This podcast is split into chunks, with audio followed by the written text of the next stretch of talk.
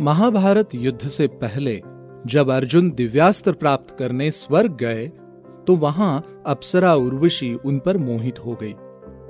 अर्जुन ने जब उन्हें अपनी माता के समान बताया तो ये सुनकर उर्वशी क्रोधित हो गई और अर्जुन को श्राप दे डाला कि तुम नपुंसक की भांति बात कर रहे हो, इसलिए तुम नपुंसक हो जाओगे और तुम्हें स्त्रियों के बीच नर्तक बनकर रहना पड़ेगा।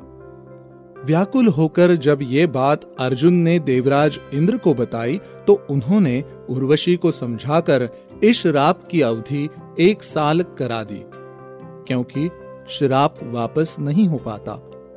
तब इंद्र ने अर्जुन को कहा कि ये श्राप तुम्हारे अज्ञातवास के दौरान तुम्हारे बहुत काम आएगा।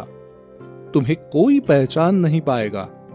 इसी श्राप के कारण पांडवों के अज्ञातवास का एक वर्ष अर्जुन ने नर्तकी बृहन्नला के रूप में बिताया।